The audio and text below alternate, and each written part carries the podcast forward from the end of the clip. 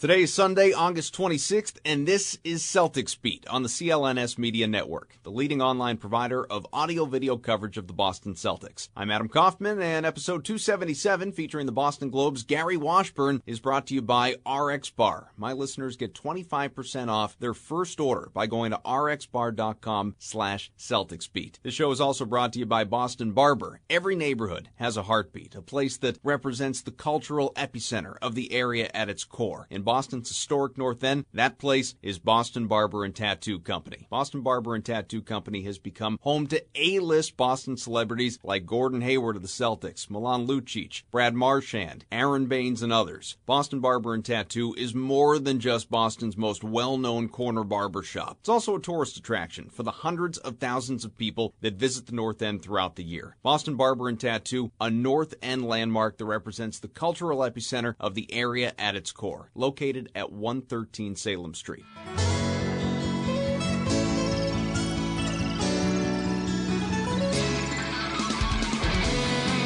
All right, welcome in. Hopefully, everybody's enjoying your summer. Of course, time's winding down on the summer, but the good news is fall is right around the corner, and that means Celtics basketball. As always, subscribe to Celtics Beat, as I hope you already are. iTunes, you can just search Celtics Beat. You can go on Twitter, my Twitter, at Adam M. Kaufman. Find the link to do it there. If that's another way you want to do it, or just follow along, be part of the conversation, enjoy all the content, as I know you always like to be. Of course, my notifications are always going crazy. But listen, I could monologue, I could do my whole spiel, but in the interest of time, let's get right to our guy. Let's dive in. Gary Washburn's a national NBA writer for the Boston Globe, doesn't just cover the Celtics, explores the entire league, and Gary took a while, but seems like we've finally got a bit of an off season. You enjoying some time off? Yeah, I mean it's it's good to be able to kind of uh, you know take a deep breath and prepare for what's going to be a pretty uh, you know, fascinating season in Boston. Probably one of the more fascinating seasons maybe in in almost ten years. So, um, yeah, it's good. But you know, it's it's also good to see basketball in the headlines pretty much all throughout the year. It's mm-hmm. become a 24-hour, you know, 365 sport. Um, some some somewhat like football, and so it's it's good to see the the growth of the sport but yeah, this this August and kind of uh, break is, is definitely good for probably all of us. How much do you think social media has to do with that? Part of that is NBA Twitter and just the craze that it is, and it's really an, an identity all in itself. And, and people, including me and you to some degree, I'm sure, just celebrate it and try and stay an active part of it. But in addition to that, you have just how outgoing a lot of these athletes are and what they like to use their platforms for and, and even removing important issues, just the fact that they like to goof around on their Instagrams, on their Twitters, on, on whatever YouTube videos that they like like to go out and surprise people. And last year we had the showing up and dunking in somebody's random driveway, that type of thing. It seems like it's as the years have gone on, and maybe it's the next generation of kids that are entering this league, but they're especially engaging compared to maybe where we were a, a handful of years ago. I think that there's just more of an interest in the league, and there's more of an interest in what the players are doing in the off season. Where before, you know, you didn't really care what guys were doing. you know, uh, in July and August and September, you just you know cared as long as they stayed in shape. Now you got uh, these whole plethora of off-season leagues. You know now you know the Drew League, the Rucker League. Now there's one in in Seattle ran by Jamal Crawford, and now there's the you know there was this workout at UCLA uh, yesterday with Kawhi Leonard, Kevin Durant, and LeBron. Now got you know like there just seems to be more of a fascination on what these guys do in the off season. And then now, and then there's the, the international trips. Klay Thompson in China or Kawhi going places for shoe companies, and they're just like, you're right. Social media has helped popularize that. So now we're following their journeys all through the year, not just through the season. And there's a there's an interest in what these guys do in the summer and we, you know, as fans and the fans itself eat all that up of what, where is Terry Rozier right now? What, is he working out? Is he getting ready for the season? I mean, we just want to know that. And I just think 10, 15 years ago, we didn't care. You know, we just assumed mm-hmm. these guys were in some dark gym taking shots up, and, and and you know it was like, so what? See in October, but now there's a, a widespread interest in what these guys are up to throughout the year, and those guys, you know, the the media savvy, social media savvy athlete keeps the fans up. You know, they, you want your followers, your shoe company is saying, hey, we want to, you know, we want you to have a lot of Instagram followers. We want people to interested. We want people to buy your shoes. So you got to you got to show show people where you're at, and you, and you got to wear the shoes. Um, or you need to go, you know, to uh, you know this particular Japan or China mm-hmm. or you know uh, London or whatever to sell this shoe or sell your product. You know, uh, so it, it, I think we just have a more of a fascination now, like you said, with the athlete in the off season, the NBA player, because of social media and there's an interest because we want to make sure our guy's staying in shape. He's getting better. We want to make sure he's working on his jump shot, um, and so we're we're we're tuned in. Well, on top of that, too, it's it's like these guys are always talking, not just showing up on social media where Kyrie or Jayson Tatum, these guys have their basketball camps and they're going out and dunking on kids or doing whatever they're doing. You have JJ Redick has his own podcast, or CJ McCollum has a podcast. Terry Rozier has that partnership with Barstool. He shows up on a podcast, or even the leagues that you mentioned. It's not current players, other than maybe guys like a Big Baby or Nate Robinson looking for comebacks, but you have the big three, and so it's there. There really is, to your point, just basketball all year round. And, you know, in that same vein, earlier this week, we had the one year anniversary of the Kyrie Irving Isaiah Thomas trade. And it's crazy to think about how much has changed in a year for both of those men, for Boston, for Cleveland, just around the association on the whole. But what's next, Gary? Because I, I need another blockbuster deal. I like the August Giant trade. You're talking about like before this season ends? I know it's not. I know it's not actually coming. But how much fun was that last oh, year? Oh, and to I mean, it was yeah. Well, you know, it was fun, but it was bittersweet because you didn't want to see Isaiah traded. Well, I mean, sure, Isaiah sure. had just done so much for the organization. So I just think everyone collectively understood in Boston that it was a trade that had to be made, but you didn't feel completely good about it because you were losing Isaiah, and Isaiah basically got traded because he got hurt. And he got traded because Kyrie and his fickleness decided he didn't want to play in Cleveland. I mean, honestly, if you just if if Kyrie Irving does not request a trade, Isaiah Thomas is still a Celtic or is is either trying to resign in Boston or whatever. The organization is completely different um, because they don't make that trade if Kyrie is happy in Cleveland. You know, sure. they get they get rid of um, Avery Bradley to clear space for Gordon Hayward, but Isaiah is still in Boston if that doesn't happen. So that's the whole that's the whole fascinating aspect of this story is how one guy's unhappiness caused a tidal wave and basically affected Isaiah's career. Like let's be honest. I mean, Kyrie and Isaiah are linked because of that. If I, if Kyrie is happy, if he has no issues in Cleveland or goes, you know what, I'm not real happy, but I'm going to play this thing out. Okay, and we're going to try to win a title next year, 2018, uh, with LeBron Isaiah's still in Boston. You know, do, does is Danny shopping him? Maybe, but but how much is he getting for him? Not much. Jae Crowder is still here. The whole thing changes. It's fascinating. Well, and the whole team just looks different last year, too, because if you're to assume, and I agree with you, the Cleveland trade doesn't happen, but if you're to assume that no other trade happens and that Isaiah does come back, health is health. I mean, what played out in Cleveland and eventually LA more or less is kind of what the role is different, but health wise, the hip, that still plays out in Boston. So he's, he's not the same guy. He's still not all NBA, a top five MVP vote getter. He's not a guy that's going to command the Brinks truck. He's still getting those smaller dollars by by comparison. had Terry Rozier, they might have known about Terry Rozier before we found out about Terry Rozier. Sure.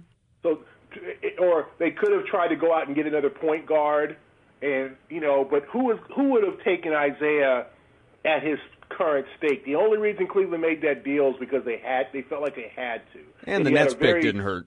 And you had a rookie GM who felt like he wasn't gonna, you know, like they could have let it ride and said, you know what, uh, demand your trade, Kyrie, you're not going anywhere, but he didn't. So there's a lot of circumstances there. But the Celtics might have unleashed Scary Terry in October as opposed to um, as opposed to you know in March when Kyrie got hurt mm-hmm. for the final time.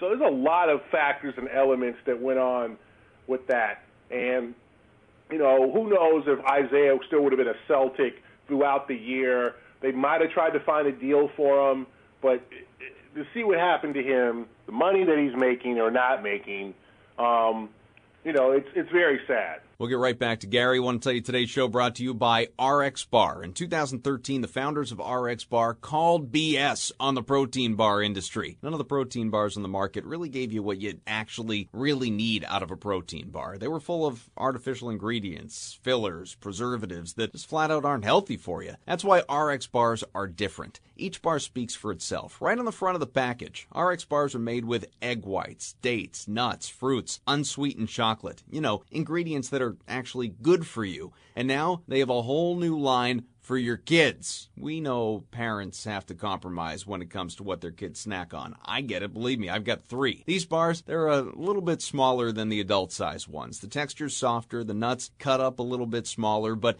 each packs the same great punch as the adult ones. Use them as a snack for after school or make it part of what's inside their lunchbox, whatever works for you. The fruit and nut bars, terrific. Perfect balance of sweet and salty. But gotta admit, chocolate flavor, I like chocolate before bed. It's it's just something to, I don't know, make you feel like you're getting a little wired up. What are you waiting for? Get yours today. My listeners get an exclusive offer. Go to rxbar.com slash CelticsBeat and get a pack of six adult bars and four kids bars for 25% off. It's 25% off your first order by going to rxbar.com slash CelticsBeat. Well, let's stay with Kyrie Irving because one of the huge talking points this summer, even though it's far more relevant next summer, is of course his free agency. And I can't help but wonder, and you already alluded to some of this as related to Cleveland, and that was a whole different situation because mainly it related to LeBron. But how much influence does the Celtics' success this season have on Kyrie Irving's free agent decision next summer? And that could seem like kind of a silly question, but lack of success, again, was not a problem in Cleveland. He left a perennial finals participant, title contender, because he reportedly wanted his own team. And in Boston, he's the face, sure, but I'd argue, and I, I stand by this, that this is not his team, quote unquote. I mean, Jayson Tatum, not there yet, but could be a top five player in the league in a few years. People are going to love Gordon Hayward once he's healthy, if he's not already. He's an all star. He's Boston's best all around player. And above all of that, Brad Stevens it's his team. You know, that's not true of, of many clubs in this league where the coach is actually more important than the players. So, how is Kyrie going to weigh this situation, do you think? It would be hard for me to believe that Kyrie would walk away from a championship team or a team that lost in the NBA Finals. I think the LeBron element was what affected Kyrie, that LeBron was ho- hovering, his departure was hovering over the organization, and it was like he was going to leave and then leave Kyrie with a bunch of dudes, a bunch of old guys. Hmm. I think Kyrie is very comfortable in Boston for various reasons. One, you know, the city essentially leaves him alone. They're not in his business. He can he can do his thing. He can go out to dinner. He can enjoy the city of Boston. There's no paparazzi. This is not, you know, there's no page six. Um, he's allowed to be himself. I think that's why Garnett liked Boston because they basically left him alone in the city. He he disappeared after games. You never saw him out, but he showed up on game night and practice. But he enjoyed basically uh, uh, being allowed to be private. I think that's one reason that Kyrie likes Boston. Secondly, he is a leader, um, and this team needs leaders. Okay, Al Horford's a leader, but he's more of a leader by example. He's a very quiet guy. He'll sit in the locker room, read his book. You know, he leads by example. Okay, you look at Al, if you're Robert Williams or one of these younger guys, and go, okay, that's how I sort of need to carry myself. Like, I don't, you know, he he's he's been around so long, I need to be like him. But Kyrie is a more vocal guy, and he's very much, I think, attempted to bond with some of his teammates, with Terry Rozier, with Jaylen Brown, with obviously the Duke tie with Jayson Tatum. So I think he's comfortable with that. Is this his team? I think partially it is. Yeah, Brad Stevens is a is a factor, and here comes Jayson Tatum, and Jaylen Brown's a, an emerging player. But remember, Horford's a guy who's going to opt out this year and become a free agent again, and probably come back at a lesser contract with a longer term. His role is going to eventually change. You don't know what Hayward's role is because you don't know whether you know how good he'll be coming back. It's Kyrie's team, and in terms of the Knicks, I do think there is a, a definitely a dream of Kyrie's to play in New York. But let's look at that. One, I have no idea how he gets along with David Fizdale. That's the coach, right? Mm-hmm. Who knows how that's going to work? Who knows? Secondly, does Kyrie leave a championship team that either lost in the finals, won a title? I would probably say lost in the finals. Okay, with a lottery pick in its in its satchel next year, the Kings pick like like likely. Um, does he leave that for the Knicks, or does he re-sign a max deal? Play with I mean, and you play with all this young talent. I mean, to me, that's a hard thing to pass up. And even though the, I mean, and the Knicks have tried this whole like, let's remember they had all that money before they went and got Melo and they got Amar'e Stoudemire, and that didn't work. Okay, I don't know what the Knicks are going to do. I mean, could they put together Jimmy Butler and Kyrie, and what will that do? What will the rest of their roster look like? Um, you know, it, it's a lot going on. I mean, I think the Knicks are on their way back, but I don't know if Kyrie, basketball-wise, is saying to himself, you know what, me, Jimmy Butler, Kristaps, Kevin Knox, Frank Ntilikina, and um, who else is on that roster? You know, the kid from Denver, the point guard who was dumped from Denver. Or, I mean, is that enough talent to win, or is Right. that enough talent to be competitive? Does he want to be competitive in New York? Okay, great. You know, uh, it, it all depends on what he wants. You want to be the eighth seed? Great. Go to go to go to the Knicks. You want to be the seventh seed because uh, that team, as I pointed out, constituted. They're not getting LeBron. That's out. So it would be Jimmy Butler, let's say, hypothetically, and Kyrie and Porzingis. Like, is that a is that a championship team? Are the Warriors scared of that? No. Are you in the Celtics scared of that? If you bring back Terry Rozier to replace Kyrie, and then you add a lottery pick, it's a lot on Kyrie's mind. The New York thing, I'm sure, is something that's going to be a factor. Um, he's not going to hint at his decision or what he's thinking. But if I'm Kyrie and knowing, I think he wants to be a great, all-time great. I think he wants to be a winner. And I think he wants to be a leader amongst young men and help mold. And I think he's doing that in Boston. I, I don't think, uh, I don't know if that can happen in New York. But I mean, how much would Kyrie love? Obviously, his dad's number being retired at BU and his number being retired at the Garden with the Celtics. That's the type of thing would that actually I think would mean a lot to him thinking way down the road. But obviously, you, you keep bringing up Kyrie and Jimmy Butler for obvious reasons. We keep seeing those reports that they want to play together. You know, I had Alex Kennedy from Hoops Hype on the show not long ago. He told me that his intel, anyhow, was that noise of those guys wanting to team up, be it in New York or wherever else, was really coming from Butler's camp because he's in the situation where he's unhappy. It wasn't coming from Irving's camp. Can you speak to that at all? Well, I did. You know, I think Butler wants to. You know, Butler wants to obviously the big payday. He wants to be on the big stage, and I'm sure he's targeting Kyrie. I, you know, I don't know how close they are. I mean, Kyrie has some interesting, you know, relationships in this league. There- There's some guys.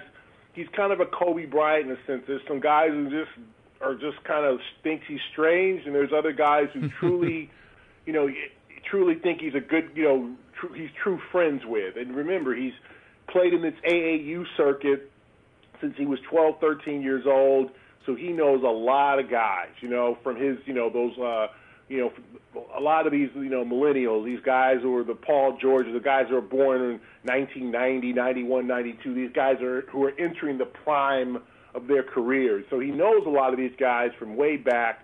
Um, but I'm just not convinced that Jimmy Butler is the guy who is going to push a team to a championship level. I think he's a very solid player, but as we found out in Minnesota, I mean, it's not like Jimmy Butler is going to put a team over the top.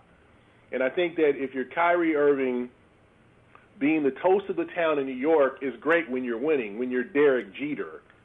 Um, you know, how did that work for Carmelo going back home? How did that work for Stoudemire? How did that work for guys who it didn't it didn't work work out for? It's great. I mean, everybody wants the Derek Jeter story. Everybody wants to be the toast of the town and, and win uh, five championships in you know 18, 19 years as, as Jeter did, and and you know have his number retired and all that. But New York's a tough town, and, and that franchise has a chance to be better. I think their management is good with Scott Perry. Fizdale, I think the jury is sort of still out because of what happened in Memphis. You, you, you see the makings of a very good coach there, a guy who could lead a team um, to the next level, but we don't really know yet. But that organization, you just don't know. You brought up Tatum. Let's go there. Budding superstar in this league, and we've kind of enjoyed watching from afar some of the different things he's been up to this summer, the workout with Kobe Bryant, all of that, and videos with comparing their moves and how much he's modeled his game after him. It's great. There's this narrative going around now from people who I'm convinced have nothing to write or talk about that he's overhyped as a talent, I think we can agree that's dumb. But where it does make sense, kind of where you fuse it with expectations for this year. If everybody's healthy, he's not going to get the number of shots that he'd probably like. I don't know about points. Hell, he may not even start every game, although he'll certainly start most. What do you think are reasonable expectations for Tatum in year two? Wow, that's a good question. With uh, with uh, Hayward's presence, but I think you know this is going to be bad. Brad Stevens' biggest uh, challenge, probably as a coach here, is figuring out how what lineups to play and how to showcase Tatum. And obviously, I think he's going to take that major second step like Jaylen Brown did. He's working. Um, I think that Kobe thing, that that um, ESPN thing, is probably one of the better things that happened to Tatum in his career because – you think you got it all figured out, and you're averaging 16, 17, 18 as a rookie, you know, when you're playing, then suddenly Kobe Bryant basically points out your terrible footwork, and then, you know, that motivates you to work with him, and Kobe's like, okay, you want to work with me? I'll show you. And so if you're the Celtics, you got to be thrilled at that. Um, I think it might not be numbers-wise that he takes a step forward. I think it's better defense, more efficiency, more confidence. There's a lot of shots that Tatum passed up. You know, he's a good three-point shooter, and for mm-hmm. a, a period of time, he just stopped taking them. I think like after January one, that first two months he was just killing, and then that I think January to March he kind of struggled and he lost confidence, and he you know, and he's got to stop turning the ball over, uh, become stronger with the ball. You know, guys were just raking at his hands. He was losing it or he'd lose it on his own because he was he was squeezing it maybe too tightly, and you know there's there's little things to work on. It might not be numbers because someone's got to get some shots up. I mean, there's going to be Hayward, Brown, Irving, and Horford, you know, and who knows who's going to start. I mean, are you bringing Tatum off the bench and starting Baynes? Are you starting? Are you starting a small lineup? Um, you know, it could be, depend from night to night. Are you starting, you know, Brown, Tatum, Hayward, Horford, along with Irving, and then bringing Baynes and Morris off the bench?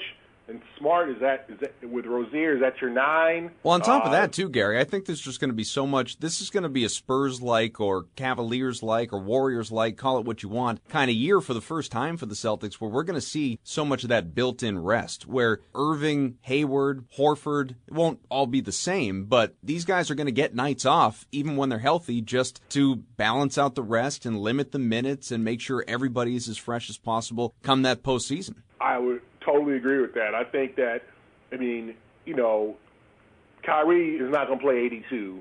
You know, he's never played 82 even when he's healthy. He'll. I think you're going to get a lot of guys playing 70 games, right? Mm-hmm. Um, Hayward, Horford at age 31, uh, approaching 32. No, I think uh, sorry, Horford's 32 now. Uh, he turned 32 this summer. Uh, Horford 32, Hayward, you know, coming off the surgery, obviously, and a bad injury uh, Kyrie with the knee. I mean, you'll get. I think you'll get 75, 78 out of out of Brown and, and Tatum. Right. You know, Rozier. Um, and then you got to play. You know, there's going to be. You know, you got to you got to play Morris. Morris brings something. Marcus Smart. Here, you know, where do you? How many minutes do you play him? New contract. Rozier, uh, headed for restricted free agency likely. Um, you know, and then you got guys like Wanamaker, Theis. I mean, they've literally got 12 guys who could play, 12 or 13 guys. I mean, this is, you know, and I don't think the Warriors are complaining about it. So I don't think you know people are like, whoa, it's a real issue, right? Like, no, because I don't think the Warriors are saying, oh, we have too much talent here. Let's it's a good problem to have about this. Let's trade one of our guys, right? Um, they're going to have to deal with it, but there's going to be some unhappy guys, and and I don't. You, you would think that they'd be in the team concept to know, like, we got so much talent. You know, maybe Brad says that in training at the beginning of camp, saying that, hey guys, like every everybody's not going to play as much as they want. Like this is not the 13 Celtics. This isn't even last year's. We got so much talent here. I mean, they brought, they signed Brad Wanamaker. Where does he play? You know, um, does he does he play if if Smart messes up or if Rozier's the foul trouble? Who who does he came over from Europe and he's a veteran guy looking to get some minutes. You know, uh, so there's a lot. You know, what where does Robert Williams play? Mm-hmm. You know, does he is he does he have a role? Is he going to be in the D League most? There's a lot of moving parts. You know, well, so we, how, we have no idea what's all of what's going to happen over the next few months to figure out who is uh, going to play what minutes, who's going to start on what night. Um, it's it's going to be fascinating. I, I mean, you know, this is going to be Brad Stevens' greatest work uh, if he's able to pull this off and keep guys happy. And maybe the guys meet in the you know before the season or during these workouts that will happen in, in at the new facility in September and say, listen, guys, like we got so much talent here. Not everybody's going to be happy. Maybe Kyrie leads that meeting and says, hey, in Cleveland, you know, not everybody was happy. You just got to be a team guy. It's a lot. It's a lot it's a, you know what, what do they say? Uh, Adam, more money, more problems. like you know, more talent, more problems. Yeah. Because this doesn't happen in Sacramento. This doesn't happen in Charlotte. This doesn't happen in Atlanta. This happens in Boston. This happens in Cleveland. Uh, this is going to happen. This happens in Golden State. You know, uh, You've got to deal with it. All right, one more break. I want to tell you about Boston Barber. Every neighborhood has a heartbeat, place that represents the cultural epicenter of the area at its core. In Boston's historic North End, that place is Boston Barber and Tattoo Company. Boston Barber and Tattoo Company has become home to A-list Boston celebrities: Gordon Hayward, Milan Lucic, Brad Marchand, Aron Baynes. Boston Barber and Tattoo, it's it's more than just Boston's most well-known corner barber shop. It's also a tourist attraction for the hundreds of thousands of people that visit visit the North End throughout the year. Boston Barber and Tattoo, a North End landmark that represents the cultural epicenter of the area at its core, located at 113 Salem Street. Everything you just hit on, you know, I've been thinking a lot about it in terms of really managing expectations for the first time. Brad Stevens having to do that. He's never had to with this team. Thought he would have to last year, but then five minutes into the season, that all changes, and then Kyrie goes down, and it changes even more. So you can't bank on health, but as we have the conversation, why not, obviously, but there is all that talent. There are those egos. There are going to be guys, as you said, upset with playing time, even privately. There are going to be guys like Rozier, like Morris, that are in particular thinking about new contracts. How does Brad, everyone lauds the guy. Nobody has, nobody has a bad word to say about Brad Stevens, which, by the way, good. I'm not looking for anyone to say anything bad about Brad. But how does he channel kind of his own version of, of Ubuntu here? I think he just has has a talk with these guys in the before camp, and he lets guys go at it in camp, and those you know who play the best, you know, will earn minutes. I think he he gets. I think the one thing that Brad has done over the five years he's been here is he has let guys flourish and thrive and succeed on merit. And uh, it's not what you make; it's how well you play and he's going to put you in roles to succeed and not fail. He's not going to put guys in in roles where they have to shoot if they can't shoot, or they have to, uh, you know, play in the post if they're not good in the post, etc. And I think there just has to be a high trust element in Brad um, in this situation. And they put together this team. They made this improbable run without two All Stars. Now you bring those two All Stars back I think those two All Stars, having sat the sideline during the playoffs, sat there and watched how good Tatum was, how good Brown is going to become, watched Morris play big games, you know, and they they they have to enter this situation with humility also. It's not like the Celtics won 33 games last year and they're bringing these guys back. I mean, mm-hmm. they won 56 and then went to the Eastern Conference Finals and were a couple of made threes from the finals. So I think even Hayward and Irving both come back here and they say, okay, either relief because you know what, we don't have to carry the load like we thought we did, or some humility in the sense of like, wow, these guys are good, and I'm going to fit into this role. I'm not going to mess this thing up. I know I'm a superstar. I know I've been in the All Star game and and been on the big stage, but I don't want to mess this up. I don't want to be the guy that take. No one wants to be the guy, Adam, that takes takes the uh, Celtics back a step and losing in the Eastern Conference Finals to Milwaukee. Right. No one wants that to happen, you know. And we've seen it in throughout sports. You know, when got when teams load up and it just doesn't work. Now, let's talk about a couple of uh, league things before I do let you go. We've talked about the Raptors a little bit and Kawhi Leonard. What I thought was interesting, or not necessarily influential, you can tell me how much, but noteworthy at least, is that the Raps went out and hired this week former Spurs staffer and Kawhi Leonard's good friend, high school and college teammate as well, Jeremy Castleberry. Now, not a name obviously that's household, but very close to Kawhi, and that's what matters. I don't know, is that the type of move that will really influence Kawhi at all in terms of a future in Toronto? I mean, Adam, if I could tell you what was going on in Kawhi's head, I'd be, you know, I'd make a lot more money than I am now. I mean, I, I, I don't know what motivates this guy. You know, I don't know, and you know, it's. I mean, if I'm the Raptors, I think it's a great move in terms of like, this is what you're doing to a guy. You know, Kawhi is a, a kid from, you know. uh the Inland Empire, LA. You know, it's a suburb. It's a it's a hugely growing suburb east of Los Angeles. So he's not even oh he's an LA guy. Yeah, if you you could say that, it's like saying you know it's like being from Worcester or something. It's it's not exactly Los Angeles. So this is a guy who has kind of been low key throughout his career. San Diego State. Then he goes to San Antonio.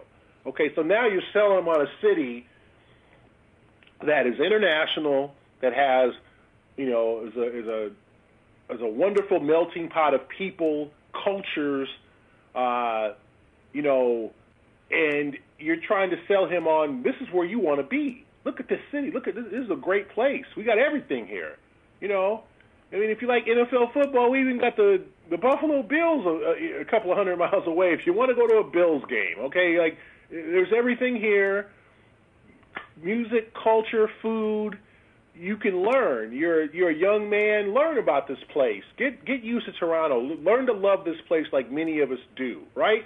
Sure. So, so I think that if you're the Raptors, it's a great move. Sell him on the city. Sell him on attempting because you want to resign him. You want to make this thing work because if you lose him after a year, the DeRozan thing is sort of blown up in your face of your uh, Masai Ujiri, the general manager. So I think it's a smart move to kind of bring guys there who know him, and so he can hang with. You know, he doesn't seem to be a club guy or a guy's going to go out amongst the people and meet a lot of people. He wants his circle around him. Now, you know, how's the cold weather going to translate for him? I mean, that might be a deterrent, but if I'm the Raptors, I sell them on the city. It's a great city. I don't know if you've been there. I've been there sure. many, many times you, you feel like you're in the middle of you know it's just such a melting pot, a mixture of, of people, cultures, restaurants that you can blend in and no one notices who you are. No one there's, there's no you know it, it just seems to be kind of utopian place in a sense, right? So uh, why not sell him on that? He's a 27 year old kid who's probably never you know been in Toronto past you know the longest was the All Star game when it was eight degrees out. When he stayed in his hotel room. room. Yeah. So I'm selling, I'm selling that city. I'm selling the fact that here's a guy because let's be honest, Adam. I mean, a lot. Not only a lot of these guys have exposure. Not a lot of these guys have been a lot of different places, right? Especially these guys who, you know, he played at San Diego State. He didn't play at Duke. He didn't go to Canada for this tour. He didn't go to Europe and you know, or some of these college teams go to the Philippines, and a lot of these guys are pl- like he's probably hasn't been a whole lot of places, mm. right, for an extended period of time. You know, get him to enjoy the city. Show, get him to enjoy different foods and different cultures, and he might learn to love it. DeRozan did, you know. Guys love playing up there now. It's not, you know, the, you know, you remember the years ago. Well, You know, it, I feel disconnected. My cell phone is it acts crazy. Uh, the taxes, the customs, I don't like it up here. I want to get back to the states. But now that's no longer an issue. It's not, you know, even from years of traveling to Toronto, the headache of traveling to Toronto is a lot less than it used to be. I mean, 20 years ago, when you know you had to bring your damn birth certificate along with your, uh, you know, darn near passport, and and you know you were getting you know checked at the door, and the ATM only worked for certain kind of companies, so you couldn't get cash out. All all these things that used to be so foreign in terms of going to Canada that you were ready to go home after a day or two. Uh, that doesn't really exist much anymore.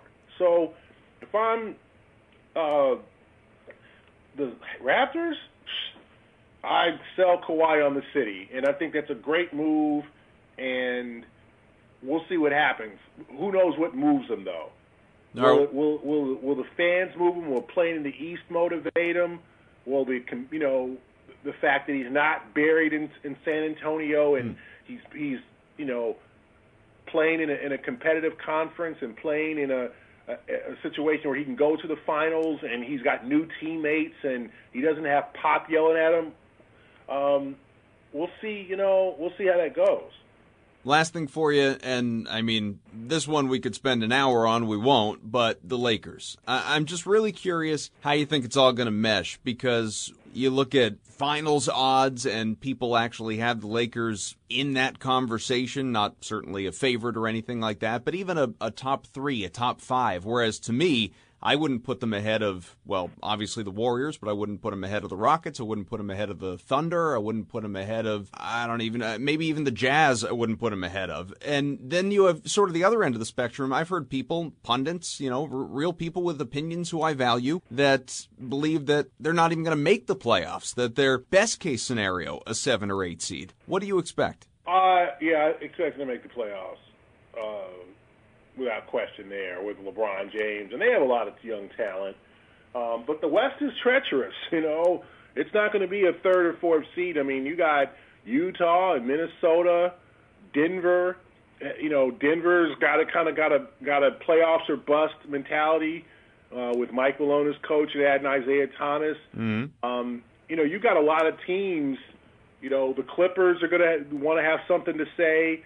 Uh, you know, you got your Portlands and like you said, Oklahoma City, and then you got the you, you got you know San Antonio. You don't know what to make of them with with DeRozan and, and obviously Houston, um, New Orleans. So it's going to be a battle every night. But I do think the Lakers are the seventh or sixth or seventh seed. I think they win 45 to 48 games uh, with just with LeBron. Um, but it's not going to be easy. You know, I mean it sounds cliche, but there's no ter- there's no Cleveland Browns in the NBA, uh, especially in the West. There isn't. I mean, Phoenix has is gotten better through the draft and signing Trevor Ariza. Sacramento is is is building a bunch of young guys, and and they're going to be a they're going to take their L's, but they're going to be young and exciting.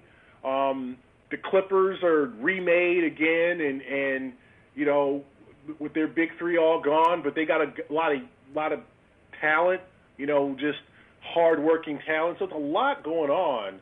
If I'm the, the, the Lakers, I mean, I think six or seven seeds are very, uh, very solid and very. That would be a good season. Um, I don't think that they're, but they're going to have to fight to make the playoffs. It's not going to be easy. You know, I wouldn't just say it's a cakewalk, but I do think with LeBron, with Kyle Kuzma, with Brandon Ingram, um, you know, with Lonzo Ball healthy, you know, uh, they're going to have a chance to do some good things and bring some winning basketball back to LA. All right, Gary Washburn covers the entire league, the Celtics, all of it for the Boston Globe. You can always, even during the off season and down periods like now, check out his Sunday notes. There's always plenty of hoops content coming your way. Gary, really appreciate it as always. Let's do it again once the season gets going. Okay, no problem. All right, great stuff from Gary. Always enjoy talking to him, obviously, and, and just a great view and perspective of the entire league and, of course, what is going on here in Boston. We got to get out of here. Episode 277, again, featuring Gary Washburn, brought to you by RX Bar. My listeners will get 25% off their first order by going to rxbar.com slash CelticsBeat. Thanks also to Boston Barber. As always, make sure you subscribe on iTunes to Celtics Beat. You'll be notified as soon as new episodes are posted, as they are every single Sunday. Sunday. You can get us on Stitcher. You can follow me on Twitter if you want, at Adam M. Kaufman. I tweet out the shows incessantly, so make sure you do that. Leave us a, a rating, a comment, whatever it may be. We always appreciate your feedback. So thanks again to Gary. Thanks to Nick, to Larry, to Evan, to John, to everybody at CLNS, and most importantly, thanks to you. We'll do it again real soon, a week from today. More Celtics talk and NBA talk, and the season. It's coming, guys. It's coming. Preseason games next month. All right, Gino, get us out of here.